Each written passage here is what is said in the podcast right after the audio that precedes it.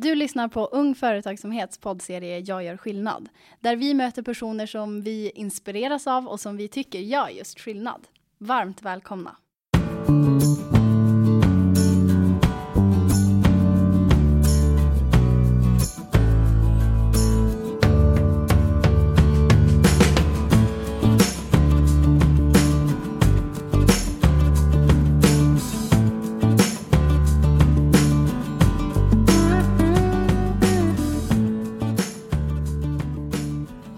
Ensam lärare på Sveriges minsta skola.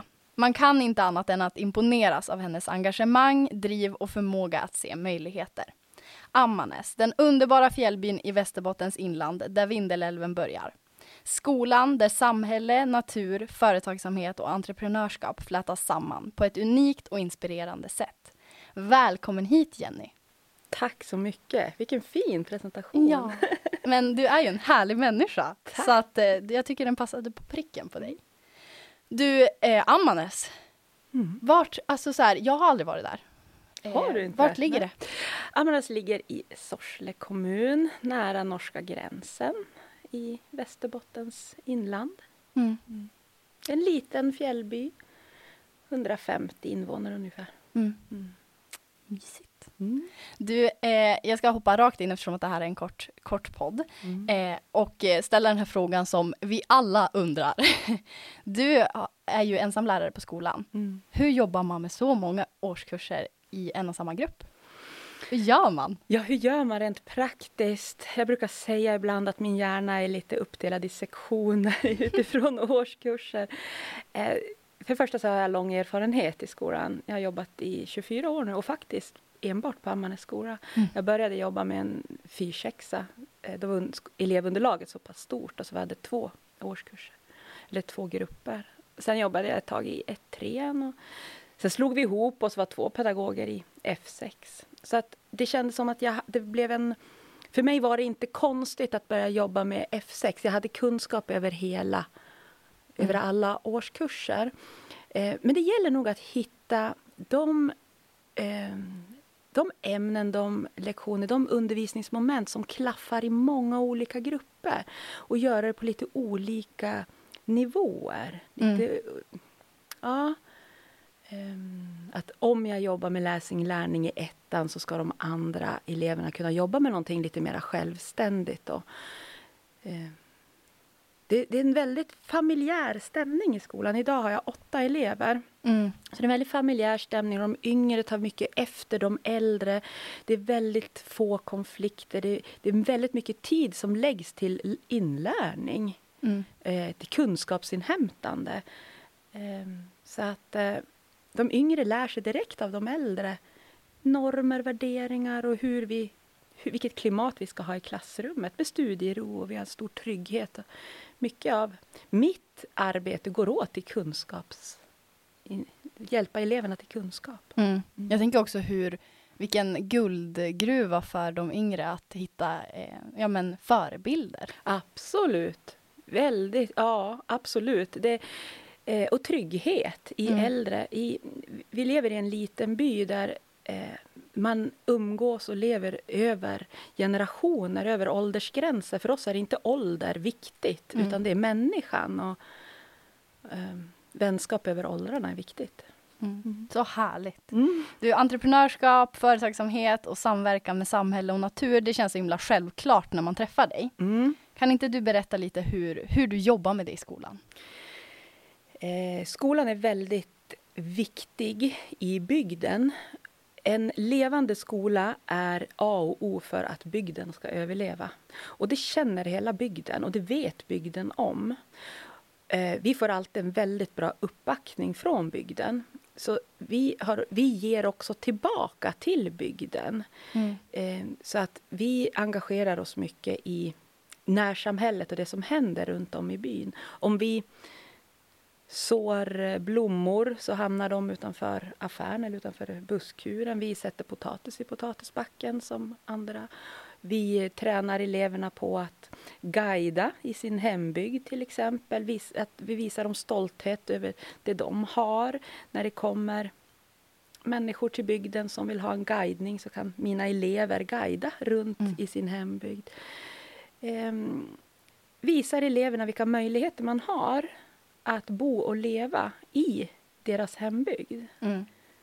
Vad behöver vi för att det finns inte företag som kan anställa dig kanske när du växer upp och blir, blir stor utan du måste ha dina egna kreativa idéer och tro på dem och kanske starta ett eget företag. Hela bygden genomsyras av kreativitet och företagsamhet så vi får ju mycket gratis. Mm. Vi jobbar ju också mycket mot föreningar till exempel. Och, så att vi kan dra nytta av varandra. Ordna lite julmarknad eller bjuder bygden på Lucia-tåg och, och sådär. Så att vi ger tillbaka så att bygden ser att skolan finns, att, vad vi gör. Mm. Bjuder in mycket. Mm. Eh, jag vet ju att, ni har, eh, eller att du har sökt och fått beviljat ett spännande projekt som heter Mm. Till Vindelälvens början. Mm. Kan inte du berätta lite mer vad det är och vad, vad ni har tänkt göra och hur det kommer utspela sig? Mm. Eleverna i Ammarnäs åker till eh, Sorsele en dag i veckan för att ha slöjd bland annat. Så de åker nio mil längs Vindelälven Mm. varenda vecka och får se skiftningarna i naturen och få följa Vindelälvens väg. Och I mig så föddes en idé att tänk om eleverna i de andra delarna av kommunen fick komma till Ammarnäs och göra samma resa fast åt andra hållet. Få följa Vindelälven upp och se tillflödena och se hur lever man längs älven. Och eh, det är förutsättningen för det, det de har sen längre neråt älven. Hu- Hur vi sköter om älven. Mm. Eh, det speglar ju också deras liv sen. Eh, så att jag sökte pengar för att årskurs tre i kommunen ska komma upp till Ammarnäs där de ska få träffa också entreprenörer. Eh, hur människor i Ammarnäs lever vid och av älven. Hur man skapar arbetstillfällen vid älven och hur vi använder oss av älven. Dels i miljösynpunkt men framförallt också kring entreprenörskap. Mm. Och då är mina elever då eh, värdar för de här eleverna och visar runt och guidar. Och, så de ska komma nu i, vi valde att, komma, att de ska komma i januari för det är en månad som det kanske inte händer så mycket Mm. i bygden annars. Och då har entreprenören också tid och möjlighet att träffa de här eleverna. Mm. Så härligt. Eh, alltså du, du känns som en sån här person som man bara önskar att man hade som lärare när man gick i skolan. Eh, och eh, jag undrar så här, du, från ett lärarperspektiv, eh, vilka positiva effekter du ser hos barnen när ni liksom jobbar på det här sättet som ni gör? De känner en stolthet över sin hembygd. De blir framförallt väldigt kreativa. De tar ansvar eh, på ett helt annat sätt om, de, om det kommer från dem själva, att de ser en vinning och en, de får en, eh, ett naturligt möte med sin hembygd. Att de, de vet att lärande och kunskap det är inte bara i skolans byggnad det sker utan det är i hela samhället. Så de har liksom skola i hela byn. Så de, den här stoltheten över sin hembygd och sin kreativitet. Och de vet att vill man göra någonting så kom, kan man göra det. Mm. Man kan göra det själv. Det finns inga hinder. Jag försöker förmedla den, den kreativiteten till dem. Att du kan, Mm. du vågar. Så fint att få växa upp med, med det tankesättet. eh, nu vill jag ju såklart när jag har dig här eh, också ställa den här frågan som jag hoppas att eh, personer kan lyssna på och inspireras av. Eh, för jag skulle vilja att du ger dina bästa tips till lärare som vill jobba mer som du, entreprenöriellt. Oj. Eh, för det första så tror jag att man måste lämna skolbyggnaden och se möjligheterna utanför skolan. Det var nog där jag började. Ta kontakt med företag runt omkring dig, eh, föreningar. Eh, börja i det lilla och upptäck oj, vilken, vilka resurser som finns där. Inte bara att det kommer människor till skolan och berättar om sitt företag eller sin förening utan gå ut, besök, visa upp skolan. Ehm, ta dig ut ur klassrummet, ta dig ut ur skolbyggnaden. Det tror jag är det viktigaste. Mm. Bli en del av samhället.